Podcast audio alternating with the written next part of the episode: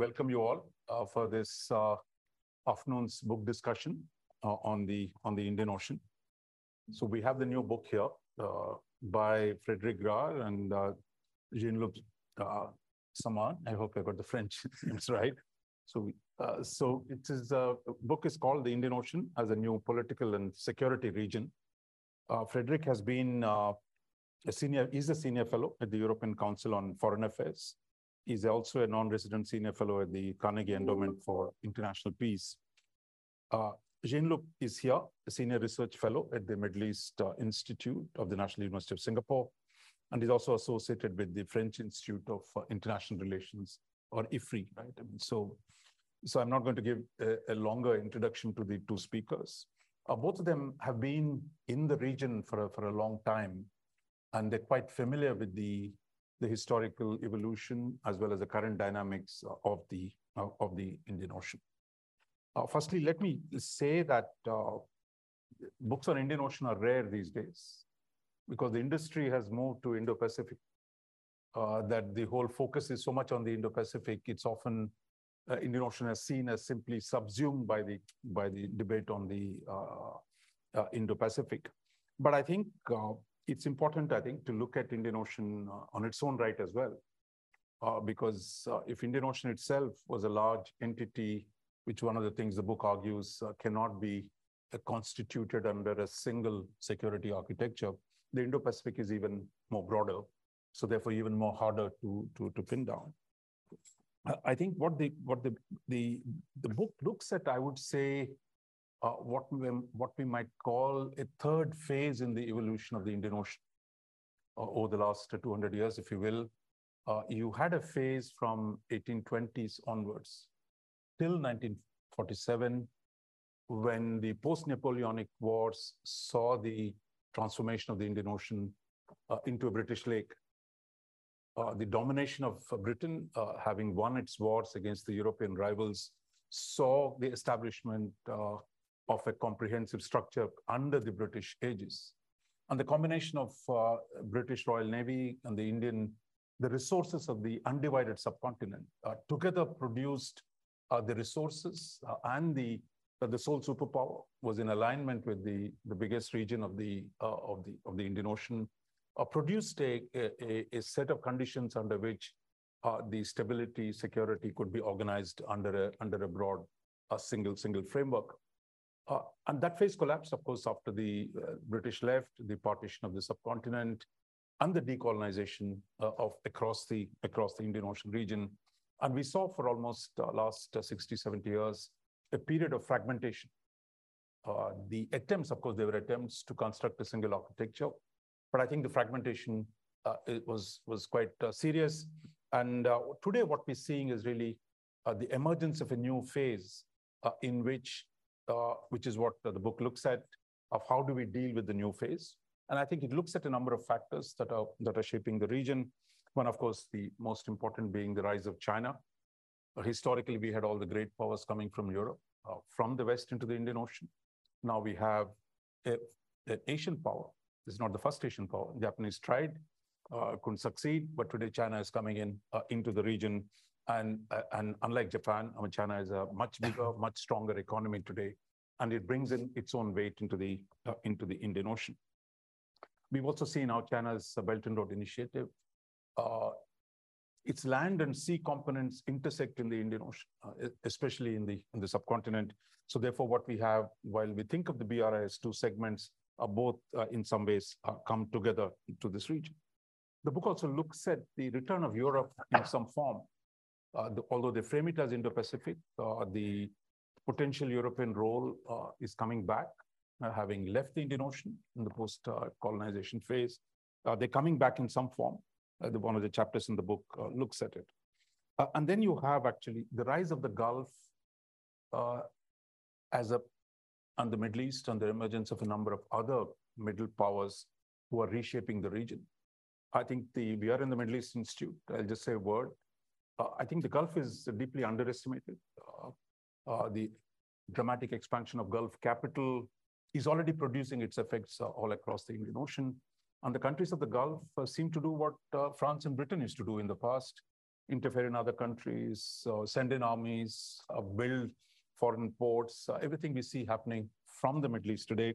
So I think that one of the contributions of this book is to really look at the emergence of the Gulf. And it also draws in Africa into the discussion on the, on the Indian Ocean.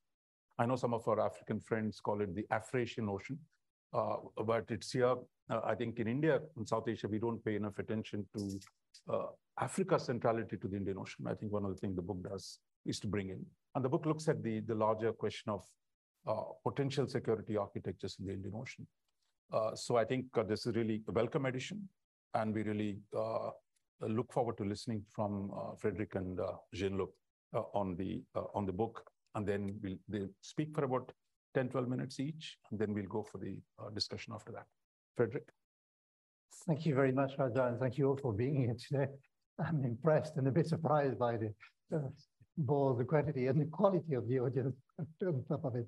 Uh, just let me just say a few words about the book again. This is a book which is uh, which is part of the process. This is a book that we wrote uh, while sitting in different part of the Indian Ocean, different part of the world actually, uh, and for both of us shifting points. We started talking about it when I was in DC and Jean-Loup was in uh, Abu Dhabi. We continued when I was in Paris and Jean-Loup was here in Singapore and so on. And we never saw each other during all that time because COVID made sure that we did not, uh, we did not talk to, well, we did talk to one another, but uh, we did not, never really sat down together to work on the book and, and actually uh, uh, exchange ideas or uh, not the way we would have liked to. So at the same time, this is a book which benefited from COVID because the good point is that it gave everybody time to write and uh, we were no exception. And this is also a book which suffered from COVID because although we had connection in the entire region, or at least part of the, uh, in, in, for some part at least, especially Africa, partial connection with the region, we certainly don't pretend that we knew everything and we had all the uh, the, the perspective in the region as much as we would have liked to. And from that perspective, then uh, COVID affected the, the, the book. Uh, what we would have probably gained from uh, such interview is a more prospective views as to some what part of the region are actually doing the way they look at it.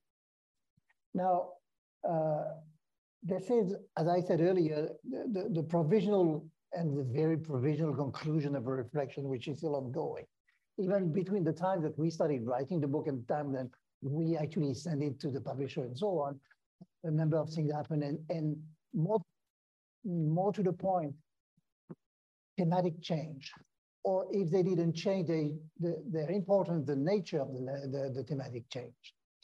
Uh, and as Raja said, when we studied the book, um, the Indo-Pacific debate was in full mood in any case, Raja had already published uh, Samudra Manthan, and we could not ignore it. So uh, uh, it was not out of uh, this that we didn't really speak about it. But we we did decide to focus specifically on the Indian Ocean for at least three reasons. The first was that they were already concerned about having not enough Indo in the Indo-Pacific. So it was interesting to look at it. Second, there was not many books written on the region. There had been a flurry of books, at least in Europe, on the Indian Ocean in the early 80s, then a little bit in the mid mid uh, 2000, and nothing in between. So it was perhaps worth considering what was happening since precisely many things had, had been happening. Uh, it was also obvious already at that time that the Indian Ocean was much less structured than the, than the Pacific and was to a large extent looking for a structure of its own. There were many attempts, particularly by India, which certainly was the most active of all the, the actors in the region to do things. But I mean, we, we, we felt, at least rightly or wrongly, that it was still in a search for something which was not yet completely, uh, completely uh, finalized. And from our perspective, we're both Europeans, so we understood already, even before the, uh, the publication of the uh, Europe Strategy for Cooperation in the Indo-Pacific, that the Indian Ocean was indeed the Europe, Europe's gateway to the Indo-Pacific. Uh, it was at the time obvious for us French. It was much less obvious for a number of Europeans, and I may, I dare say that it's still not that obvious for a number of Europeans yet. However, irrespective of whether we did consider the Indian Ocean in isolation or as part of the Indo-Pacific, there were new dynamics emerging. This is what we try to focus on. If we look at the uh, Indian Ocean in the first decade of this uh, of the century, what do we see? We see, as Raja indicated, a space which is politically at least very fragmented. We can argue about an Indian Ocean culture and all those things, and it certainly exists. There have been interaction between the various sides of the Indian Ocean for centuries. But politically, this is a space which is politically very, very fragmented. Second, when we discuss about security, we have a clear distinction between uh, hard security and soft security, between, uh, you know, and, and if we look at it in, again in the first, uh, the first decade of the century, is the core of the discussion are we discuss mostly of piracy. But we also at uh, just about to witness a transformation of all that. Uh, piracy, first of all, was the beginning of a new phase, the arrival of China in it. I mean, if China came to Djibouti, it's because he was nicely invited by all our Anglo-Saxon friends to uh, visit and establish himself and be part of the piracy, uh, the, the fight against piracy which they nicely did for themselves and for nobody else. But they established a base which was much bigger than anybody else base in the region. Uh, and by far, if you compare the French base, for example, and the, the, the Chinese one, we're talking of 10, uh, base of 10,000 for 10,000 uh, uh, people in the Chinese one. This is something huge and which was bound to have consequences beyond simply what it was initially meant for. Uh, but we also, everything changed with the arrival of China. Piracy became something else. So we no longer had a, uh, how could I say? We no longer had a clear distinction between was what, what was the common good and what was national interest, because everything was mixed. Because every single sub-strategic issues became the opportunity to pursue strategic interests, to transform it into something which had nothing to do with the initial phase. Today, if we look at the Indian Ocean, piracy is no longer really an issue. And if you look at all um, insurance company, then the Indian Ocean is no longer a region at risk. But, but IUU fishing is. That's interesting. Who would have said not so long ago that uh, IUU fishing would become an issue and a strategic one in the Indian Ocean too. People here probably knew it because it was it had been a, a problem in the South China Sea for decades. This was not the case so far in the Indian Ocean. Today, you ask everybody from uh, Iran to South Africa, and they all complain about Chinese IU issue, IUU fishing. The reason why I did mention those two it's not just because they are the extreme geographically, it's also because they are both allied with China, which means that even allies of China can complain about China practices in the region. Now, the, the uh, beyond the fact, I mean, they were, China is obviously not the only country to practice IUU fishing. China transformed the nature of it because it did use it for strategic purposes, for territorial claim and so on not in the same way than in the South China Sea. It couldn't have the same claims in the Indian Ocean, mm-hmm. but it used it nevertheless for political purpose and quite effectively. So, you know, what I'm trying to get at is that we went from problems which are basically law and order issues affecting the whole region to one degree or another to something which became really strategic and transforming not the way we look at them, but also the way we look at each other. Because if everybody becomes a, uh, the opportunity to, per to pursue strategic purposes, then how can you build trust? What is the, uh, what are the limitations? What are the definition of everything? You know, trade used, used to be something else than just uh, what it is now. uh, it has now become the, the uh, strategic issue by excellence in a way. Look at the discussion around RCEP, look at the discussion of uh, around CPTPP and so on. So we started seeing that emerging in the Indian Ocean as well. Raja already spoken about the BRI. I won't uh, mention it again. This is also part of this uh, larger issue that I was mentioning. Building infrastructure becomes a strategic problem. It doesn't become a strategic problem. It becomes a strategic problem irrespective of the nature of the infrastructure which is being built. We used to distinguish between uh, critical infrastructure and non-critical infrastructure. From a strategic perspective, this no longer exists because this is basically about investment to build infrastructure. Then investment means debt, then debt means dependency, and dependency means whatever the creditor wants it to become. Uh, and when this is in a in a period of polarization like the one that we are now, this is of course becoming something else. Of importance and adding to the regional conundrum was also, rightly or wrongly, the fear that uh, the role of the US would fade away. And this is a fear, I'm afraid, which has not totally disappeared, which generated a frantic search for partnership, increasing in the process the interconnection between the various subregions of the Indian Ocean. So in a way, the interesting phenomenon that we look at or try to look at and uh, was that China's presence was a vector for many things, some of which was polarization on one side, but also greater unity through the polarization. And therefore, the fragmentation that we're discussing initially was still there, but less and less, or in different ways.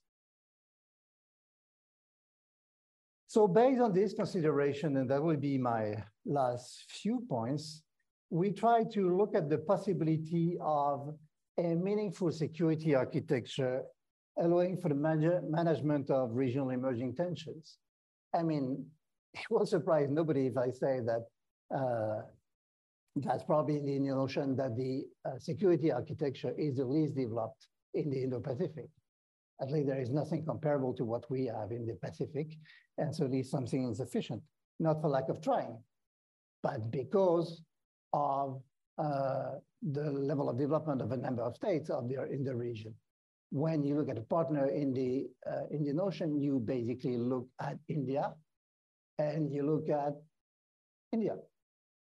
And at the margin, you talk to Singapore because Singapore looks mostly to uh, the east, Indonesia looks mostly to the east, and so on and so forth. And you wonder about the position of Africa and what you can do with your African partner. And you have really no answer. So this is the set of problems that were set. I mean, every cooperation is based A, on the availability of strategically meaningful partners, B, on the level of political trust. In the Indian Ocean, you don't have much of these two factors anyway. So uh, this is a, one of the problems we saw.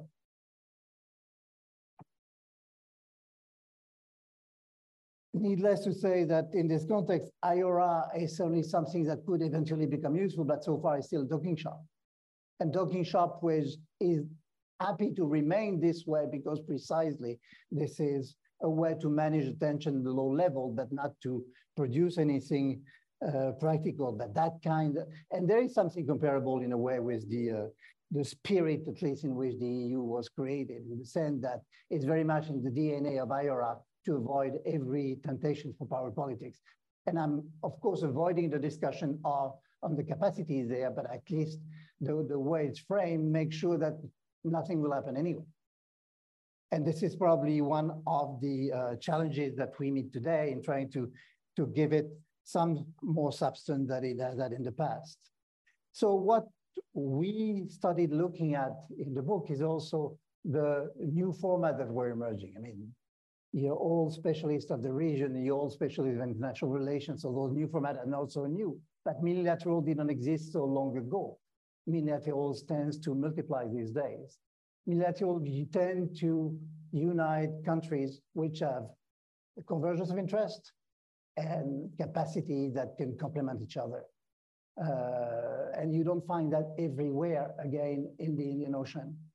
So, but at the same time, this is a way to make sure that gradually whatever larger structure exists in the Indian Ocean can uh, be fed by those smaller formats.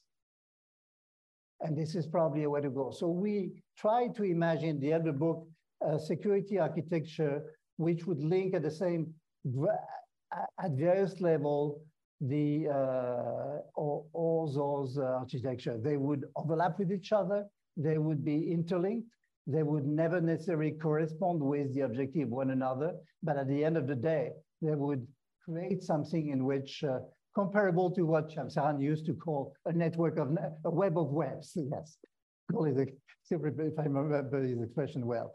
This is something that is in the making, and that's also why we say that the book is in the middle of something, a process which is still continuing, which outcome, by the way, is still uncertain in many ways. Thanks.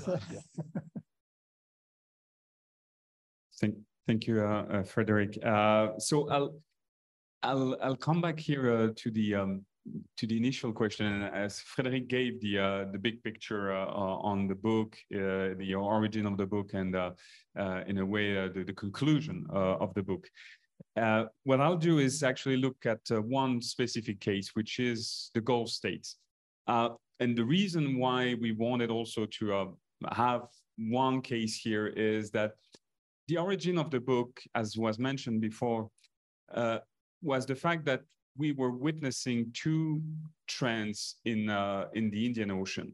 One, which is the most well-known, the most reported, which is this strategic competition or great power competition, uh, namely between the US, China, India.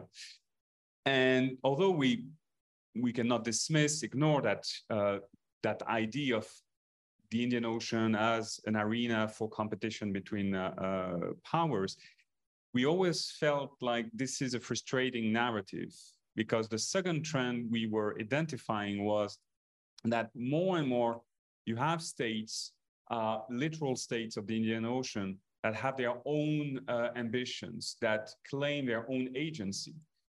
And we were frustrated, especially with, let's say, the, uh, the think tank or policy narrative uh, in the West or elsewhere that was looking mostly at the Indian Ocean through that lens of great power competition. And in a way, the Indo-Pacific narrative only exacerbates uh, that tendency to look at the region only through that lens.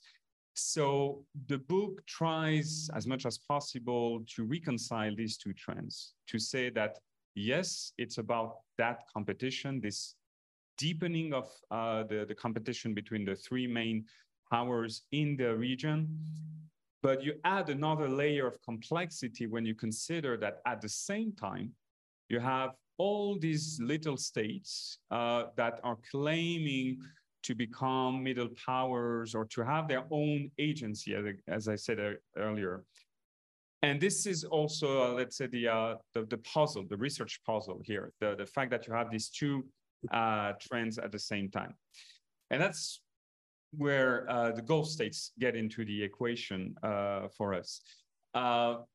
and what's interesting to discuss it in 2023 is that the, the topic of the Gulf countries, and here I'll be talking mostly about Saudi Arabia and the United Arab Emirates, the UAE. Uh, this is something that would not have really been discussed, let's say, 10 years ago. But more and more in the last years, we've seen these countries uh, discussed in the framework of the Indian Ocean. Uh, historians would say that uh, there has always been ties between the Gulf and the Indian Ocean uh, for different reasons uh, in terms of demographics and uh, the human uh, migration trends, whether we're talking about Gulf, Horn of Africa movements, but also Gulf South Asian movements that didn't start with the oil boom in the 70s, but it was already there in the early 20th century because of the pearl business. Uh, there's also the cultural religious aspect. Uh, the fact that, in a sense, when you uh, go to the Gulf, they, they, they perceive a common uh, tie through the religious uh, aspect, and namely Islam. But for us, we were not so much interested in these cultural human ties, but how in the past 10 years, uh, Gulf uh, rulers uh, turned these ties into strategic ambitions. Uh, and you can see that in particular in the Horn of Africa, uh, in South Asia, uh, and beyond that between the Gulf China ties. What we've seen over the, the last uh, 10 years, as I said, is Gulf countries becoming political military actors in the Horn of Africa, something that was not uh, really the case before. Uh, in particular, after the beginning of the war in Yemen, you had set, you had both Saudi Arabia and the UAE opening uh, military bases uh, in the Horn of Africa, in Eritrea, in Somalia, uh, and with the, a project uh, for Saudi Arabia to open a, a, a, military base in Djibouti, which is still not uh, open, but there's uh, this project. in addition to that, so there was a very operational dimension here. The Gulf countries were launching amphibious operations on Yemen. They needed uh, to do that from the Horn of Africa.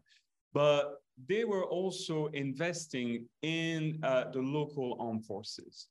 Uh, and more and more, we saw how the Horn of Africa was impacted by uh, the, um, the power plays between Gulf countries, and in particular between Saudi Arabia and Qatar, uh, or between the UAE and uh, Qatar.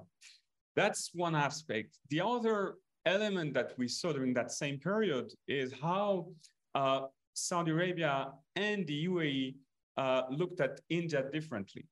Uh, in particular, after the arrival of Narendra Modi, uh, this uh, for a long time when we were discussing Gulf-India relations, this was mostly about the presence of the Indian workers, the presence of the Indian diaspora in the Gulf.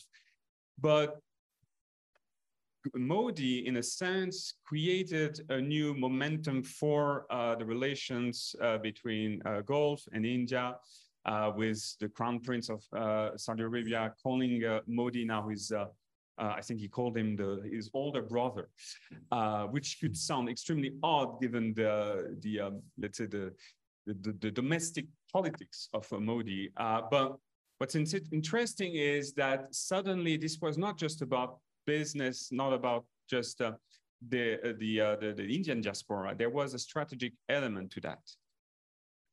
And another element that added maybe complexity uh, to that is that uh, the, the Gulf countries also looked more and more towards China.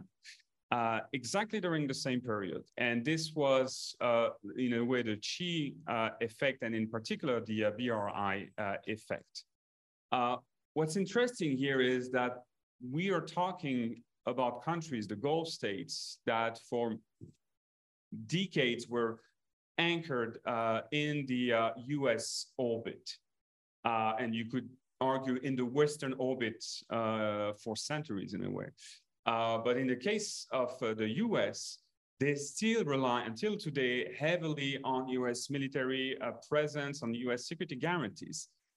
But what we witnessed during the, the, the writing of the book is that Gulf countries uh, were testing red lines, uh, testing the red lines of Washington, um, looking or selecting China, Chinese company Huawei for the 5G network.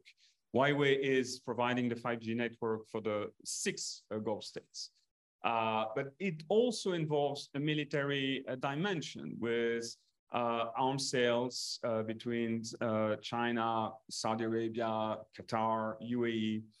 I mean, we're not talking about advanced platforms. We're, we're talking about drones, ballistic missiles, and more recently, light fighter jets. But again, this is a trend where you can see countries uh, that were traditionally uh, clearly siding or aligned on the US agenda, uh, moving towards uh, uh, China.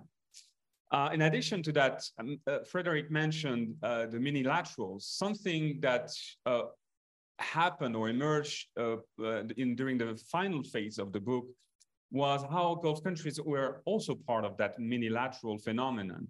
Uh, in particular, the UAE, uh, the UAE is part of the uh, I2U2 uh, framework. So the uh, uh, this is a terrible acronym for those of you who are not familiar with this one.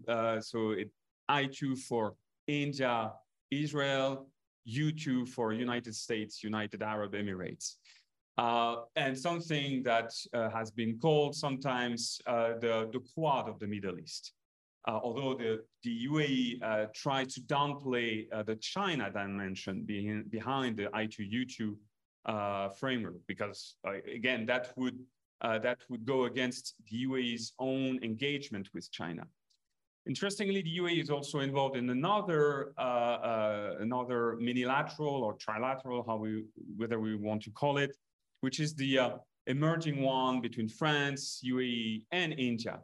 So all of that also means that Gulf countries want uh, uh, to become uh, significant players of the Indian Ocean.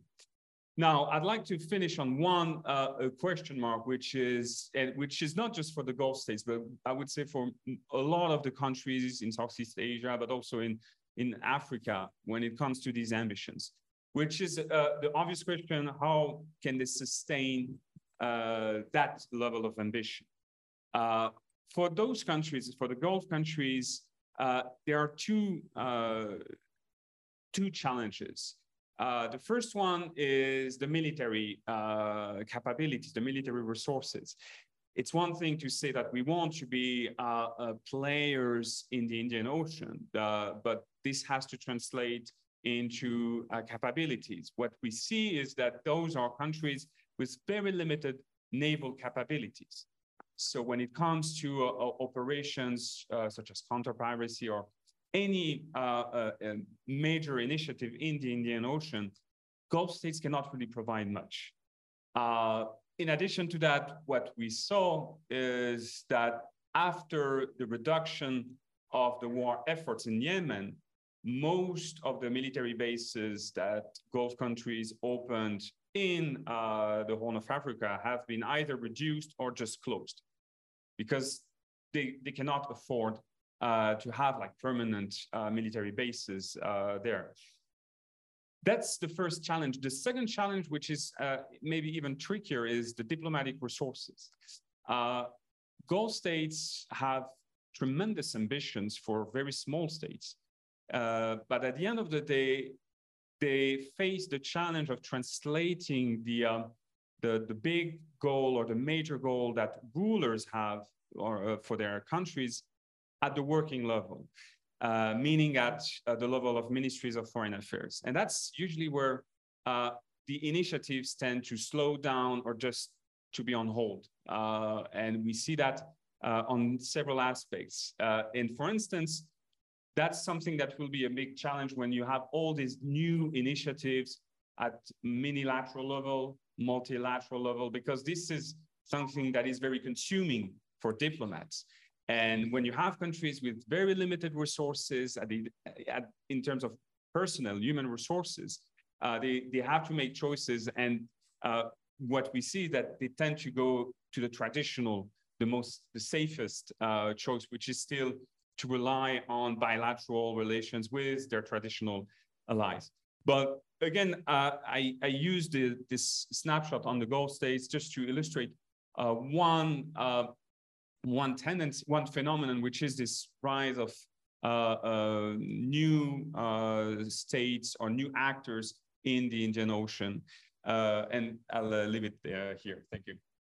Thanks. thanks, Jean-Loup. I think we've had a, a good set of comments on introducing the book. So before I open the floor, I just wanted to ask one question to, to both of you, which is you point to two different tendencies, right? One is the great power competition or the strategic competition between US, China, and India, and the rise of greater agency for, for regional uh, actors. But these two don't operate separately, right? I mean, there is a there is a dynamic interaction. Maybe you can say how that interaction you think will play out I mean, in terms of coalition building, in terms of alliances, partnerships? Well, it, it, it's linked to what I was describing in terms of what is actually today a strategic issue. Uh, and it's changing radically the perspective. I mean, Jean-Loup was, or maybe you mentioning the, uh, the comeback of the European power and the thing. We, European power may come back, but nobody will come back in the region in the same way. This is all about cooperation today. The major problems we see in the Indian Ocean all over the place is the protection of not just territorial waters, but also uh, exclusive economic zones. And the real problem that we face is that very few countries have the capacities and the capabilities to do so. Uh, so this is where the link is established. And this is where we do have a problem because existing institutions are in no way capable, today at least, to provide for that kind of uh, A capacities and B capabilities. I, my belief is, my knowledge that there will be effort made in that direction, but we're not there yet. And this is really the key issue, and this is likely to remain the key issue for some time. Want to add something? Yeah, I, I think the uh, the uh, the two uh, reactions we see to this uh, combination of the trends is at the level of the little states or the small states, uh, they they can use positively the uh, the strategic competition as a way to attract uh, more for their own benefit, and you can see that some of the states play it smartly to attract China, which in a way is a way also to send a message to Washington. Uh, I think that's uh, one phenomenon which is increasingly happening in the area where the US had the monopoly uh, in terms of security partnerships, in terms of uh, um, multilateral uh, cooperation. And so the, the, the, again, when we look at this, this is uh, interesting to see that those countries are courting China also in a way to send a, message to Washington at the level of the the U.S. China uh, competition, uh, I think China has also used that uh, that desire for agency as a way uh, to um, to exacerbate uh, the tensions between the U.S. and its allies. Uh, and the the most obvious case was probably the the, the latest deal between Saudi Arabia and Iran, which uh, China facilitated.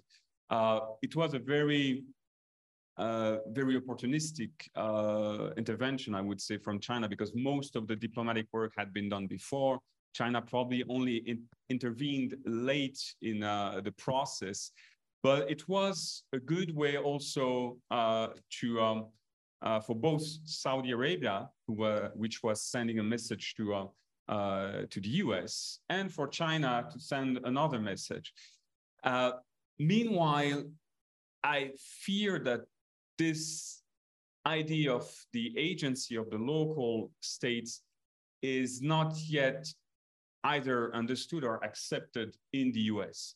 Uh, when I say that, I mean particularly in the, the policy circles in Washington, where uh, there's a tendency uh, to to look at this as a zero sum game and to say that uh, those states have to uh, abide by the rules of their uh, main patron or their main partner, which is the US. So they, especially when you look at the the, the, the Saudi-Iran deal, this was received with uh, a, a, lot of emotion in the US and with the idea that they, they didn't accept, in a sense, that agency of the local actors. Gentlemen, the floor is open. So, yeah, could you just introduce yourself?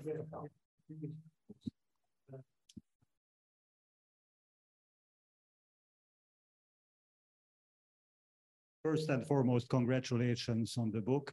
It's difficult to talk about a book before reading it, so I will not attempt it now, but I will definitely do so. And uh, uh, I have to say that um, I'm very uh, pleased to see that the Indian Ocean was finally defined as a security region. At first hearing, I have some doubts when you define it as a political region, simply because to me, the uh, players in the region are a bit heterogeneous. I honestly, I don't see too much uh, common ground between them, but uh, maybe the book proves me wrong. My question is that uh, we are coming across a new designation, the Indo-Pacific, which I find personally a little bit arbitrary because a little bit arbitrary because no question about uh, the Indian Ocean being compact in many ways, primarily historically, culturally, geographically, no question.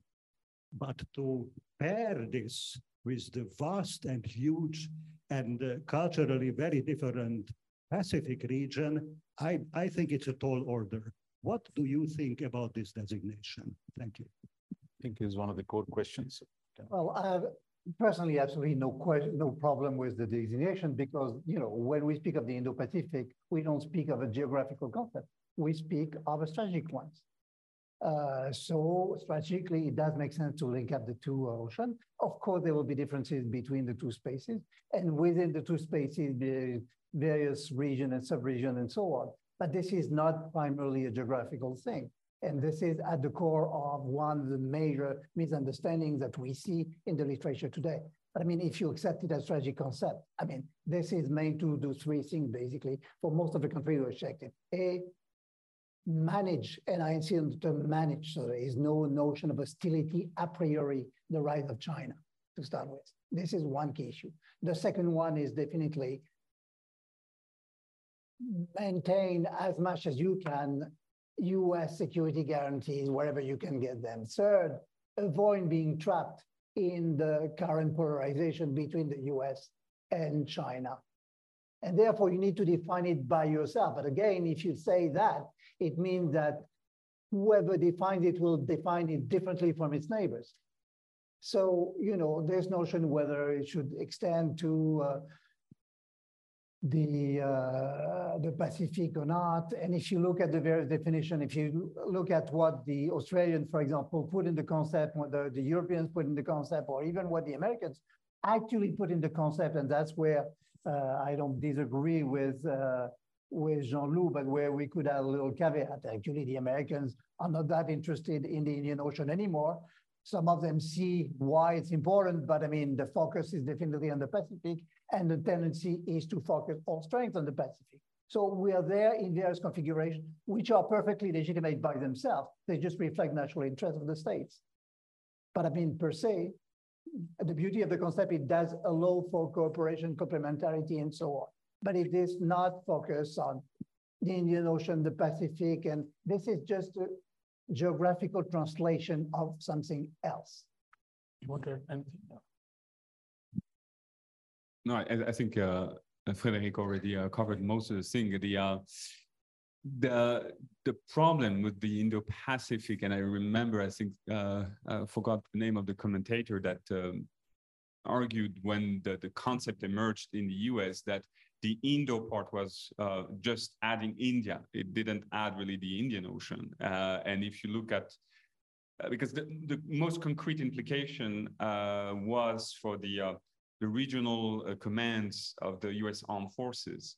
and if you look at it, most of the Western Indian Ocean is still covered either by the African Command or the Central Command. So the we go back to the idea that uh, this this emphasizes the uh, idea of the, um, the, the, the the strategic competition uh, between the U.S. and uh, China, and uh, including India in the U.S. narrative.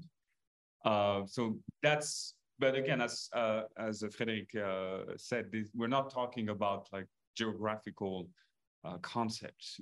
these are concepts which are used especially uh, when you have to go to the Congress to uh, uh, promote reorganization of your um, military commands and to ask for resources. So that, that would be my. Yeah, thanks. Yeah, at the back, can you just introduce? Yeah. Thank you. Thank you very much. I'm Peter Guschelbauer, the ambassador of Austria here in Singapore. Coming from a small landlocked country, I nevertheless have a few questions about uh, the Indian Ocean. Um, my first question would be, uh, and um, it's it's from my personal background because I've been posted to India uh, about 15 years ago, And, um, and so it's a great pleasure to see Raja Mohan again. Um, but um, I, I, I, would like to ask, uh, at that time, the string of pearls theory uh, was, uh, there was a lot of excitement around that. And you just mentioned how some of these strategic concepts, they are if, if you need resources or if you want to promote ideas, you need a snazzy title. So string of pearls was such a term from the past. How you how do you see this playing out um, in the light of, of the developments that have taken place over the past 10, 15 years? Um, is, is, is that still a, a, danger that is seen that there will be a, a number of bases? There, there was some real panic, I remember some years ago, that this might uh, all happen very quickly, but it, it, it that wasn't cl was clearly not the case. And my second question would be, you've mentioned that there are very few actors actually in or around the Indian Ocean that bring ambitions or even fewer who bring capacities to the table. Um, how do you see Australia in that context? Um, there has been a lot of waves recently about Australian capacities or future Australian capacities for the for the for the Pacific. Um, is that also of relevance to the debate for the Indian Ocean? And thank you very much for the interesting uh, book discussion. Thank you. Let me add, there is a question from the Zoom audience on Australia. Uh, at the time of print, Frederic and Jean-Loup could not have foreseen and articulated the impact of defense and strategic review, this is about the Australian, in the Indian Ocean. Uh, as the most significant update of defense planning in 40 years of the Australian Defense Forces, what would they add or update in uh, chapter seven uh, in terms of the new developments in Australia? Maybe you can tag it along with the other questions. Well, the string of pearls, I mean, that's a question for you because you have answered that many times over, observing in particular that, you know, there was a clear disconnect between what Booz Hamilton described as the pearls of the string uh, and so on. I think what's interesting in that is the dynamic that it created. There was clearly an element, uh, purely domestic element, US element in it. I mean, this is a contractor for the US government, which of course is trying to maximize its benefits and, and used it. Nevertheless, part of the dynamic is very much there. I mean, look at the struggle for influence between India and China in all the various small islands of the Indian Ocean, and you do have the answer. Uh, nobody is very comfortable today uh, with what's happening with Hambantota. Uh, us as European first, although, I mean, I would love the uh, Europeans to realize it a little more because Hambantota, I mean, Sri Lanka is just on a straight line between Bab el Mandeb and Malacca, and therefore would make sense if the expression protecting the sea lane of communication has any meaning to start working seriously on that and try to do things which would matter for the region.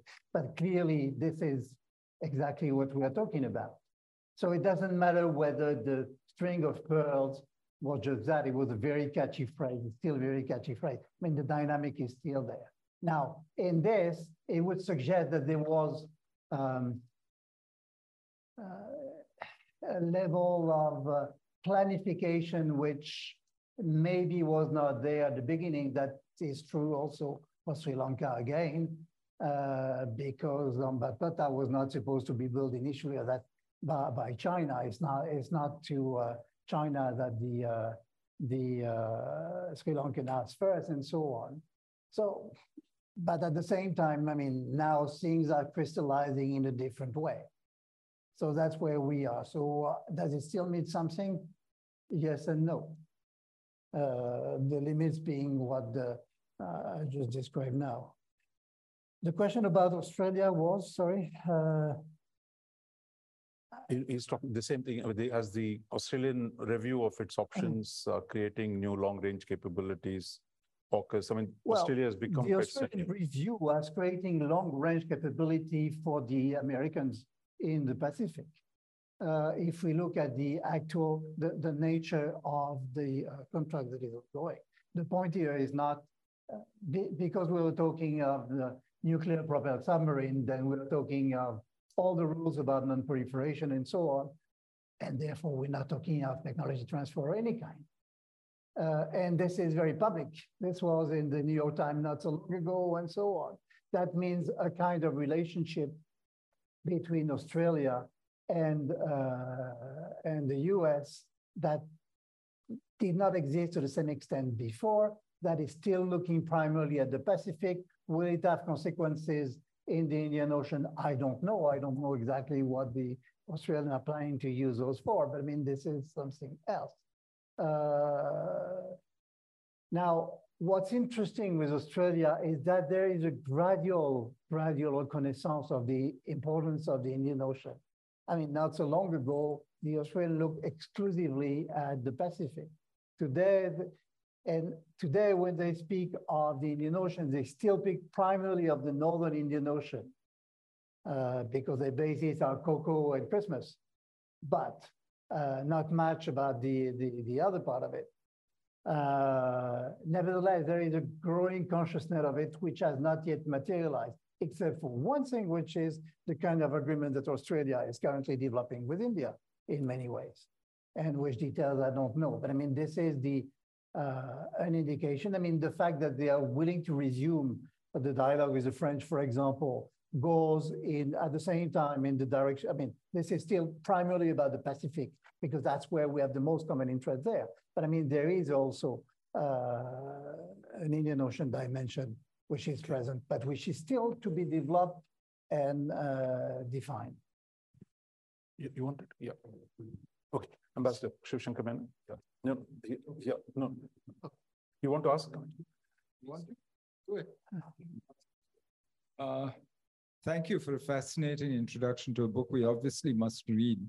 But I was wondering, this framework that you've developed of great power rivalry and the agency of littoral states, how does that apply to the Bay of Bengal?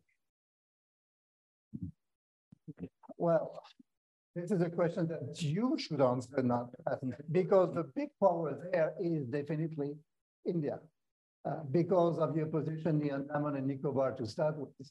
Uh, it does apply with in connection with uh, the custodian state of the Malacca Strait, I mean, of the strait in general, that is uh, Singapore, of course, Malaysia, Indonesia, and so on.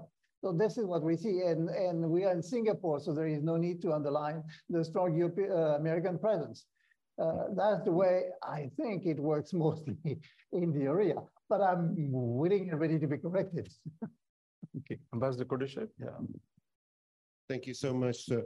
Well, my name is Nikolai Kudashev. I'm Russian ambassador to the Republic of Singapore. I was also once or twice posted to the dreamland of India, and I keep best memories of this outstanding country. I've got one question only. Well, in Moscow state, these are the last days of the world world of the world of colonialism. The new layout is emerging. A new multipolar, multilateral system, system, system is, is there already. So uh, whether it really makes sense to try to position, to place the, the Indian Ocean region into the rigid formula of Indo-Pacific, or whether we need to, or, or whether we need a larger larger layout, larger formula of the Eurasian of the Eurasian partnership, bringing together Russia, SCO, India, China, and the and the and the IORA countries to uh, fit uh, to fit the growing aspirations of the regional countries, big or small. Thank you so much. But sir, be careful because if you include the IR countries, now you include us as well. So you may not be that happy about it. Anything to add on this? Okay. But I think one of the things we didn't do in the book is always easy to criticize authors for what they've not done. Uh, really, I mean, the Russian role uh, in the Indian Ocean. I mean, in many ways, I think just as the Europeans are coming back, the Russians too, as a major arms supplier uh, in Africa, actually, I don't know if you deal with it in the Africa chapter, but really the, the Russian presence is today a pretty impressive one. And uh, while they don't bring in the kind of economic heft that the Chinese bring, but, but they certainly bring a lot of military capabilities. And certainly they've taken the, uh, eaten the French lunch uh, in, uh, in Africa. So well, let's see about that because a closer examination, so they haven't really taken a French lunch. And there are two parallel dynamics, which are the decline of our uh, of uh, ill-thought policies on the one side, which do not necessarily correspond with the, the push of Russia on the one side. But this is true that we could have and probably should have, honestly, uh, include some consideration about Russia. Um, yeah, you know, at the same time, it's not clear the way we could have done it. If we look, I mean, the most obvious thing which come to my mind if we speak of so Russia is Comoros on the one side, is the Mozambique on the other one. Uh, and on in the Mozambique, we see what? We see essentially um, uh, mercenary society operating for God knows whom. We don't know because, of course, the Russian uh, state denies any involvement in that. And in the Comoros, this is a very different story. In the Comoros, I mean, uh, uh, Minister of Foreign Affairs Lavrov has condemned twice the role of France and so on and so forth. Wonderful. Uh, what Russia has actually brought to the country, I still want to see it. Uh, and I'm sure the Comorian would love to see it. Now, beyond the uh, beyond the um, uh, the condemnation of colonialism and so on, which is wonderful, except that the real problem is the decolonization, not the other way around. And let me say that this is a much more difficult process than, uh, than uh, coming into the same thing, especially when there is a democratic vote behind it, such as Mayotte, which voted twice in favor of remaining in France. This is very difficult. Uh, so which way should, have, should we have addressed uh, the Russian role? I'm not too sure about that. Will we have addressed it? Yes, probably. We probably didn't have the uh, what it requires to do something really, really interesting. But I would love to have your view, sir, about this, uh, the Russian role in the, the region and the Indian Ocean. We'll, we'll come back. Can, can I add just, yeah, a, sure. I mean, uh, because we actually um, uh, look very indirectly uh, at Russia's role, uh, but mostly from an historical point of view. What was interesting actually when we wrote on the, the evolution of the US perception on the Indian Ocean is that for a long time, actually, uh, during the Cold War, the Indian Ocean was actually simply looked through the lens of the US Soviet Union uh, competition. And in a way, we go back to this idea that uh, it was always seen through the lens of great power competition that was just replaced uh, uh, in a sense by uh, the US-China competition. apart from that, the the as Frederic said, we had to make some choices. The uh, let, let, me, I'll, I'll share uh, the, the skepticism in sense that, for instance, I, I talked about Gulf countries, and this is an area where usually, uh, where in the last years, there has been a lot of talks on uh, the growing ties between Russia and Gulf states. At the same time, in terms of the volume, uh, trade volume uh, or military cooperation, this is extremely modest.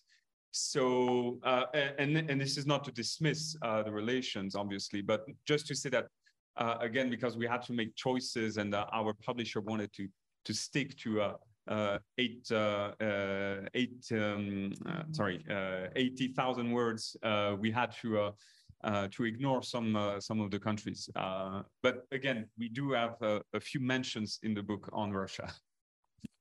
Thanks. Dr. Sinderpal Singh? from Raja, Sinderpal from Raja, ah, Rajaratnam School. Thank you.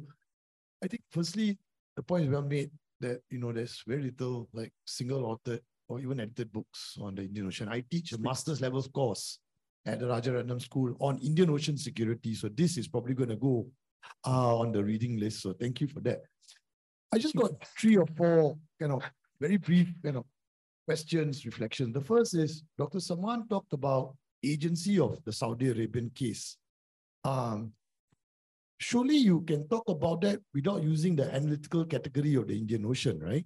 The India, the US Saudi Arabia relationships got you can talk about it without talking about the Indian Ocean. So firstly, I wonder what what does it do for the, uh, and that leads to the second point.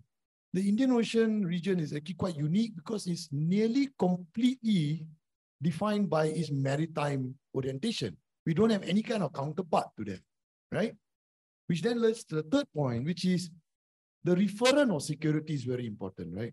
And here you got a big split. Raja and me, and Raja more than me, we involved in a lot of track two conversations at IORA level. And you can always see the split in the room. Some people talking about IUU fishing, rising water level. Some states say, oh no, great power competition. So here the referent of security is a very interesting debate, which then leads to my fourth point, which is for better or for worse, there's been a collapse now between treating traditional and non-traditional security matters separately, largely because things like IUU fishing now can be traced back to one state. Overfishing can be traced back to one state. It used to be that non-traditional security was not a threat not coming from a specific state. So I don't know what that does for your book or for your analysis, but I thought that was a very interesting point that somehow the, the boundaries are becoming collapsed. Thank you, Raja. Thanks. You want to start this time? Uh, so I'll address the, the, the, first question on agency, and it, it, it's a great question because the uh, it actually uh, provides us the ability to uh, go deeper into the analysis of the book. The um, and you're right to say that uh, the uh, idea of those states have agency doesn't imply um, explicitly anything for the Indian Ocean in itself. Uh, what we explain in the book is that it has several implications. First, when those states uh, have greater ambitions in terms of the governance of the Indian Ocean. Uh, one example, uh, and while we were writing the book, uh, the UAE was chairing the Indian Ocean Rim Association. and this was, I think, the second time in two or three decades that they did that. And UAE uh, played a significant role uh, to uh, uh support the French uh, application to the uh, association. So that's a typical example where you see that um, one of the small states um, has ambitions that are not just having implication, implications for its own foreign policy, but for the the collective, the regional uh, level. Uh, in a sense, uh, we cannot discuss governance in the Indian Ocean without uh, factoring in uh, these new uh, ambitions. The second aspect, which is even more com com complex in a sense, is that those new states or those new actors can also interfere in other subregions of the Indian Ocean. And again, uh, uh, using Gulf states, we saw that in the Horn of Africa, how they uh, meddled with the local competition in Somalia or Eritrea and Ethiopia. But you could argue also that the way Saudi Arabia and the UAE are increasingly siding uh, with India had an effect on Pakistan. Uh, and the way uh, Saudi Arabia and uh, the UAE started uh, supporting diplomatically uh, Indian uh, Indian strikes after I, I, forgot I think it was in 2017 or 16 something that they would not have done in the past. But again what I why I mentioned that is that these new ambitions have uh, implications for other subregions of the of the the Indian Ocean. So that's why uh, we connected the idea of agency with the level of Indian uh, Ocean governance. You want to say something? Oh. Uh, well, on IUU fishing, first of all, I disagree. This is not just about one country. Uh, I mean, first of all, if we speak of uh, Somalia, Somalia has been the mother of all problems in the region uh, for some time. initially, there was not the Chinese. The Chinese came in to fight piracy, not to now the situation is reversed because uh, they wonderfully signed an agreement for 100, 100 boats uh, fishing in Somalian waters and have about a thousand roughly. This, this is the magnitude. Uh, no, what China, the specificity of China that is using this activity as a, uh, as a way to pursue strategic objectives. Now, there is something interesting to observe, and this is just a correlation, not necessarily a causality. But, you know, the uh, decision to subsidize heavily long distance fisheries in China was decided about the same time than uh, the BRI. And this is all under Xi Jinping. I'm not saying that uh, this is the only reason we should be some sort of a larger strategy, let alone conspiracy, uh, because there were also reasons for, uh, I mean, Chinese waters were depleted. And the interesting thing is that the Chinese were authorizing anything abroad, but were extremely severe in the way they were managing their own waters uh, for good reason, because they had uh, wonderfully uh, destroyed it for, for decades. But I mean, you know, there was a dynamic again of that kind that we, we saw there.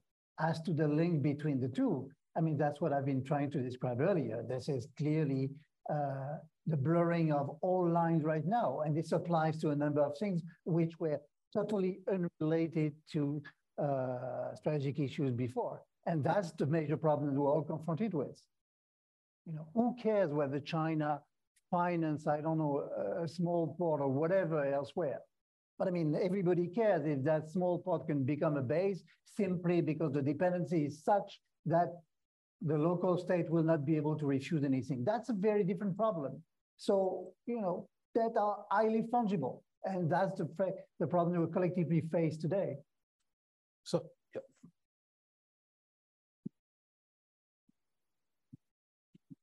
Thank you. Um, uh, Tim Winter from the Asia Research Institute here at NUS. Um, I'm, I'm fascinating talk and a great book, obviously a great contribution. So um, I'm coming from this from a different discipline, and and um, and I'm interested in that idea. You, uh, Federico, you mentioned that you are identifying a clear distinction between hard and soft security, and I'm wondering what that means today um, in relation to oceans. So we we've heard a lot about countries, and I've been reading a lot about, and my head's in the space of ocean ontologies, and you actually take the ocean as your starting point of analysis. So rather than seeing countries and seeing the ocean as a passive actor, we start with the ocean and the ocean in excess and how that reframes global politics and global geopolitics. And we start from that perspective. And actually, I thought it was a gimmick, but actually, it's quite a powerful way to rethink what we're talking about.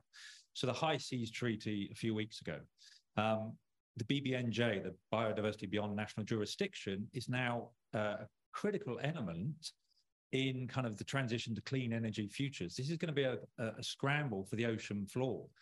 And so that's and that's kind of um, supposedly taken us a step forward in the global governance kind of a uh, uh, quagmire that we've we've experienced the last few decades from the beginnings of UNCLOS. So, so in your definitions of security, uh, you've mentioned fisheries, but the ocean in itself, in mm. terms of the its volumetric space, it's it's a it's no longer a kind of surface security discourse. It's a, it's a it's a complex space to think through. So what I'm getting at is that what's that distinction between? Yes, you mentioned fish, but but the ocean has all this water security, food security, energy transition securities, all the types of new ways and think we think we need to think about alliances that are being built around the decade of human ocean, the, you know, the, the, decade of oceans, sustainable oceans. We're in the, you know, second, third year of that, I think. So how does that alliances speak to the ocean itself? I mean, I guess that's a provocation to think, how does that, how might that fit into what you're talking about? So oceanic history. Exactly. Well, yeah. so can I have one final point? Oceanic history is the Indo-Pacific. If you're looking at the Indo-Pacific from an Indonesia, it is absolutely a historical, cultural category. So Indonesia today is pushing uh, a spice uh, phenomena or spice history, spice future is a way to see that it's central to Pacific and Indian Ocean histories that puts Indonesia back in a kind of geocultural, geopolitical past and future in exactly the same way as what China's doing with the Belt and Road Initiative and what India's doing with Project Mausam. Absolutely. So yeah, so it depends where you're looking from to kind of construct those imaginaries of past and futures. So what does happen when China starts digging for lithium and cobalt in, the, yeah, in the ocean? Yeah. So that. Sorry, that was a long point, but. you want to answer? you want back? First of all, I mean, we will face the same. Well, first of all, BBNJ is only a, a step in the right direction.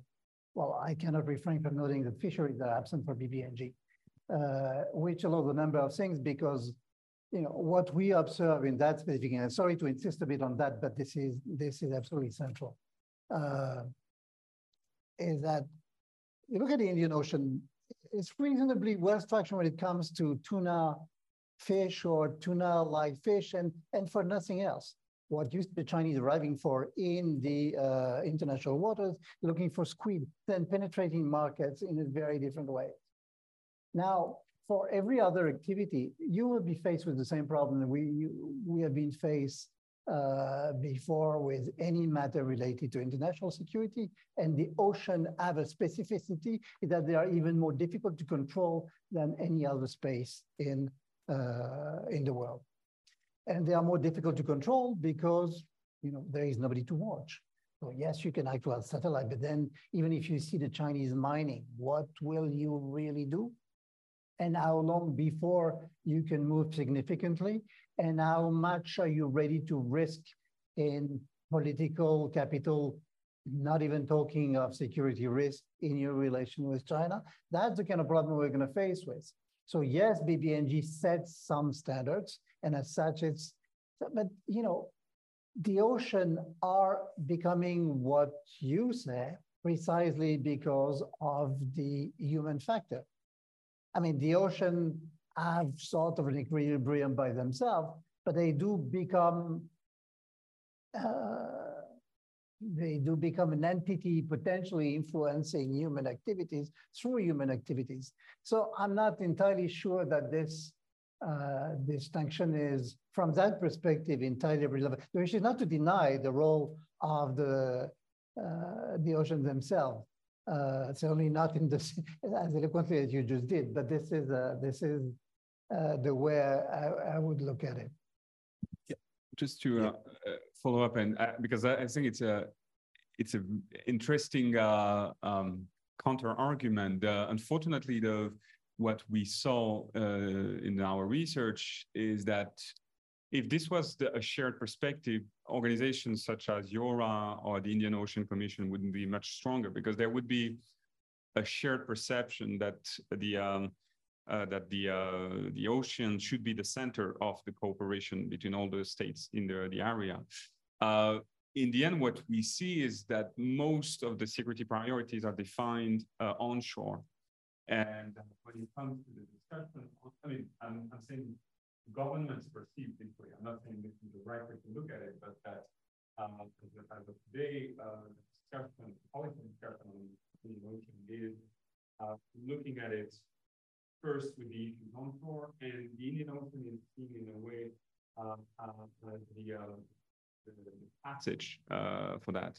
Uh, I think it was Ashley Tellis who said that uh, the Indian Ocean is first and foremost just a gateway, gateway, and I'm not saying that this is a good way, but that also explains why uh, a lot of the actors in the, the area do not consider that uh, there is this coherent uh, unite or political entity or political complex such as the Indian Ocean. And the reason why uh, there's been this struggle for having um, regional institutions uh, that would be uh, legitimate and have the capability to uh, uh, promote that type of cooperation. Uh, again, I'm not saying this is what we um, we believe, but that's unfortunately the perception until today from the government. There is Karthik, yeah.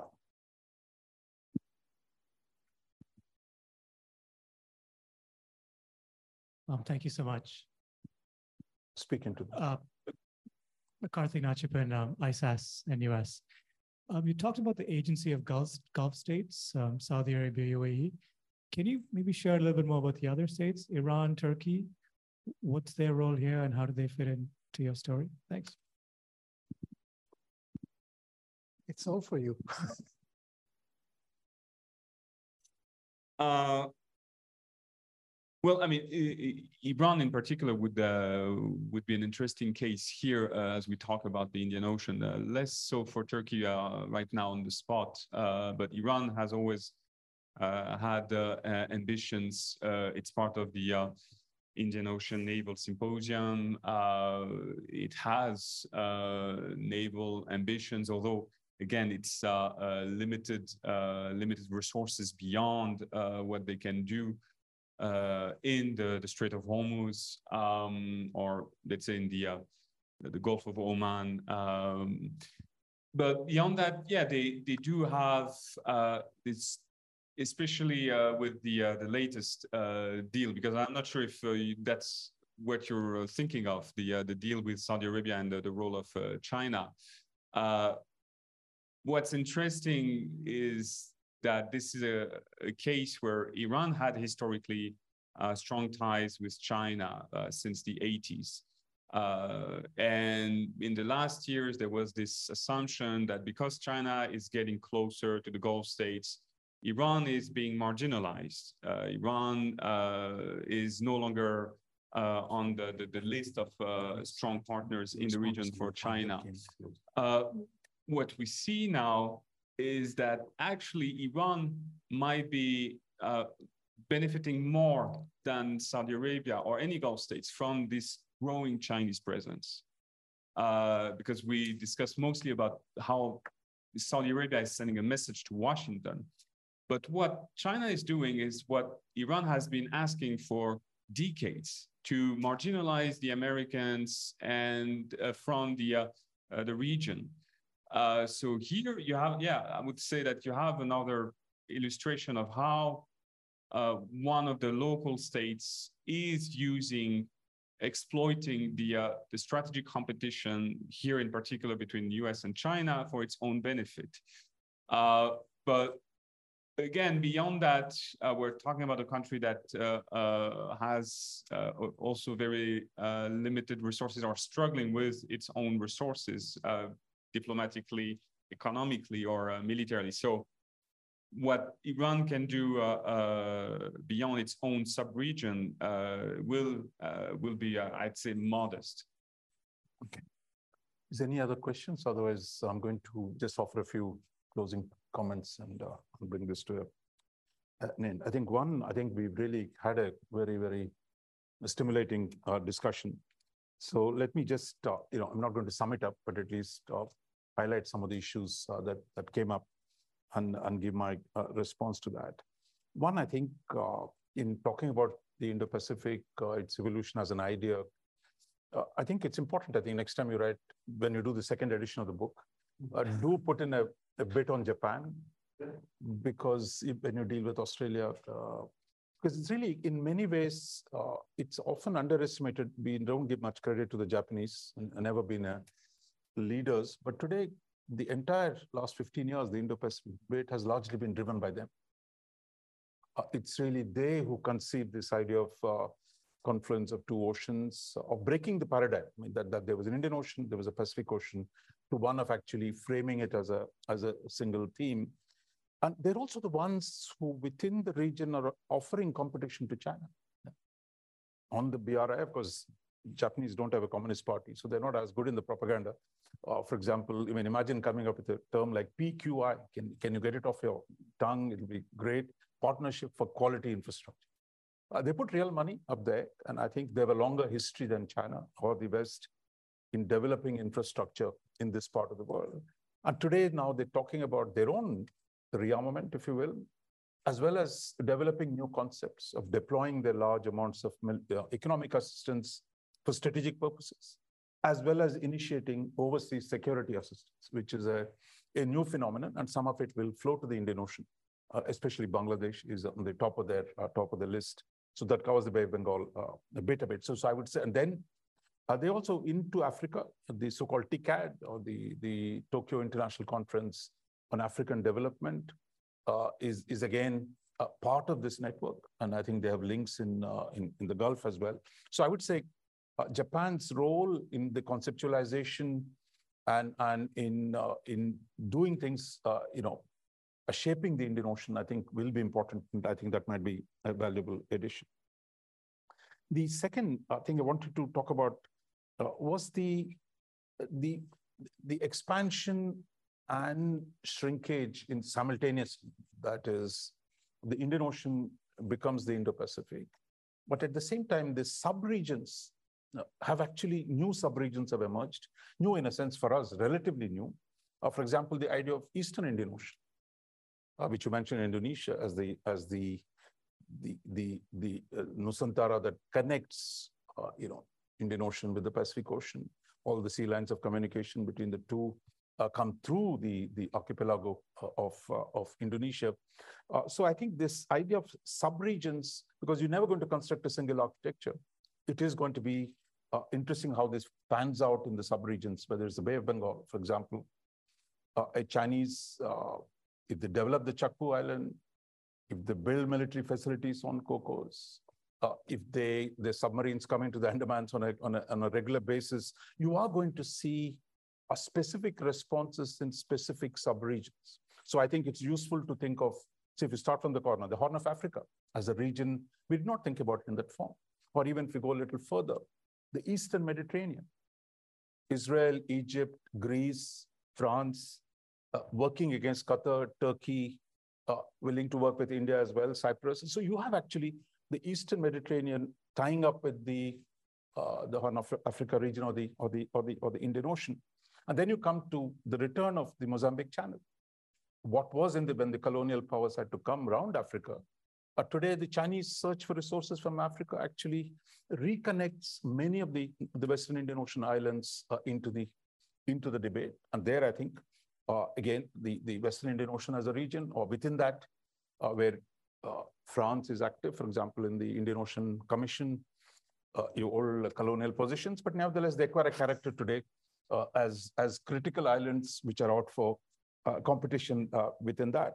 And then if we move further, the Arabian Sea, the Bay of Bengal, the Eastern Indian Ocean, uh, every one of these subregions, I think how they interact, and Southern Oceans, we didn't talk about it, but the idea right in the deep south uh, of the Indian Ocean, there again, uh, this dynamic of the strategic competition versus the local agency will, I think, uh, play out. So, so we need to both think of the Indian Ocean as a whole, as well as its subregions that cut across into the uh, into the uh, Indo Indo Pacific. Third, I think there was a question on string of pearls. I think what we're seeing is, irrespective of the phrase, the emerging powers are seeking bases. Uh, that, after all, they're doing exactly what the European powers did that if you become a trading nation, you build a large navy, and since you can't fax a navy to a distant corner, you have to create bases. So I think bases are facilities, bases are natural component of expansion of uh, naval power and projection of naval power. And I think it's going to be inevitable. I mean, now we had the first base. Uh, Frederic talked about uh, Djibouti. Uh, the speculation what China might do in Cambodia a speculation of what they're doing in the South Pacific Islands. The speculation maybe on east coast of Africa, maybe there'll be another base. Uh, so, so I think it's a, so Djibouti is the first and it's certainly not the last. So I think you're going to see a lot more natural consequence of the rise of uh, Chinese maritime power would involve uh, the creation of new bases. We're just at the beginning of that process. And China is not alone. France has a base in the UAE. Russians are trying to have something in Syria. I don't know if there any other place they have. Uh, India too has, you know, euphemistically what we call turnaround facilities, uh, you know, special arrangements where you want to service your navy, move it around. So, so I would say it is going to be. It's not just the you know European powers who are going to have bases. Uh, we're going to have the local powers also going to get bases. And the you mentioned the Gulf countries. The UAE has bases. Uh, Turkey has bases. Uh, you have Saudi Arabia. So you're going to see a lot more local power projection, acquiring, like Somaliland, I mean, outrageously taking possession of a part of another country and declaring it as a separate entity. So, so we, we're going to see small countries do big power politics. So I think that's one of the more fascinating aspects of uh, what's happening uh, in the in the Indian Ocean. So basis is going to be part of life. And there was a time when we used to say nobody should have bases. India doesn't say it anymore. I mean, it tells you uh, something about India's own uh, policy today. The fourth point I wanted to mention was on the on the burden sharing that, that that one way the intersection of the strategic competition and local agency plays out uh, is the effort by the US that it doesn't want to do it all by itself, that it wants capable partners. it doesn't want any more passengers uh, on its uh, uh ship, that it prefers now today, you read the national security strategy, uh, of the Biden administration says explicitly they want to have stronger partners who are capable of generating some deterrence of their own. I think the mobilization of Germany in Europe against Russia and the Japan against China is part of that effort to create local capabilities. And I think that principle that they're willing to support the building up of the capabilities of regional powers so that the structure of a network of, coalitions that can come up uh, to build deterrence inside. That means involving transfer of weapons, uh, military capabilities, logistical arrangements. So you can do a whole lot of things without having to put their own boots on the ground to help uh, other countries, uh, local powers to, uh, depends on who, you're going to do it with your friends. Uh, hopefully they'll remain your friends before they before they turn to the other side. But I think this is a new element that I think that the two processes uh, interact with themselves. And finally, about the Indo-Pacific, I mean, I would say, look, if you cut all the verbiage around it, uh, Indo-Pacific was about putting India into the Pacific.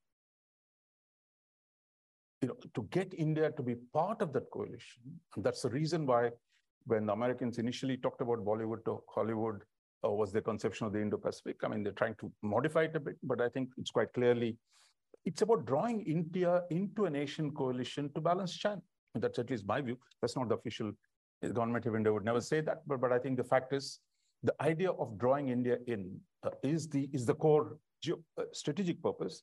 And I think that is rooted in some kind of history. So it's not that if you go back to the Second World War, uh, it was the Indian army, uh, nearly a million of them, uh, in the Burma campaign, who largely pushed out the Japanese out of Burma, took the surrender of the Jap uh, Japanese troops in Rangoon, in Singapore, Jakarta, and Hanoi. So this, yeah.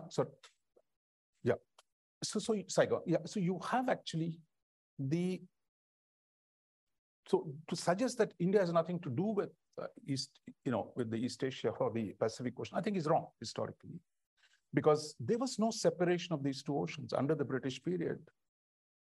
You had India, you had China, you had Japan, you had Indochina, you had uh, East Indies or further Indies. So I think these categories of separating them was a post-colonial construction, which involved actually India's withdrawal from the regional security architecture. And India is trying to come back today, but, but it's not going to be easy for India to be a big player like it was in the second, second World War. But I think it is ideas a growing Indian capabilities. How does it contribute to the uh, to the regional security uh, in the in the east? And, and and the Japanese doing more in the Indian Ocean or the Chinese doing a larger role, Chinese playing a larger role in the in the Indian Ocean. So there, that is the the shift that is taking place of uh, China coming to the Indian Ocean, India doing a little bit in the in the in the in the in the Pacific Ocean. That I think is the new combination, and within which uh, there will be a whole lot of new dynamics, as we said in the in the Eastern Indian Ocean, etc. So, so I think we are really into a a, a new phase uh, in the uh, in the in this region, and the book I would say, really helps us to at least begin to think about some of the emerging challenges. Uh, I'm not obsessed with architecture because I don't think you're never going to have architecture gives you a sense of permanence. But these things of construct yeah. all the time. Yeah. But this is something you know, it's going to evolve. I mean, it's not you can't have a a design in which you build a house, but a, a historical process that will unfold. And uh, one of the variables, we don't have control over the domestic politics of these countries as well. So, so I think, but the book, I think it's, uh, as, as, as Sindar said, uh, there's not enough written on the Indian Ocean. I think this really valuable contribution. So I want to thank both of you uh, for organizing, and the MEI and the ISAS for organizing this.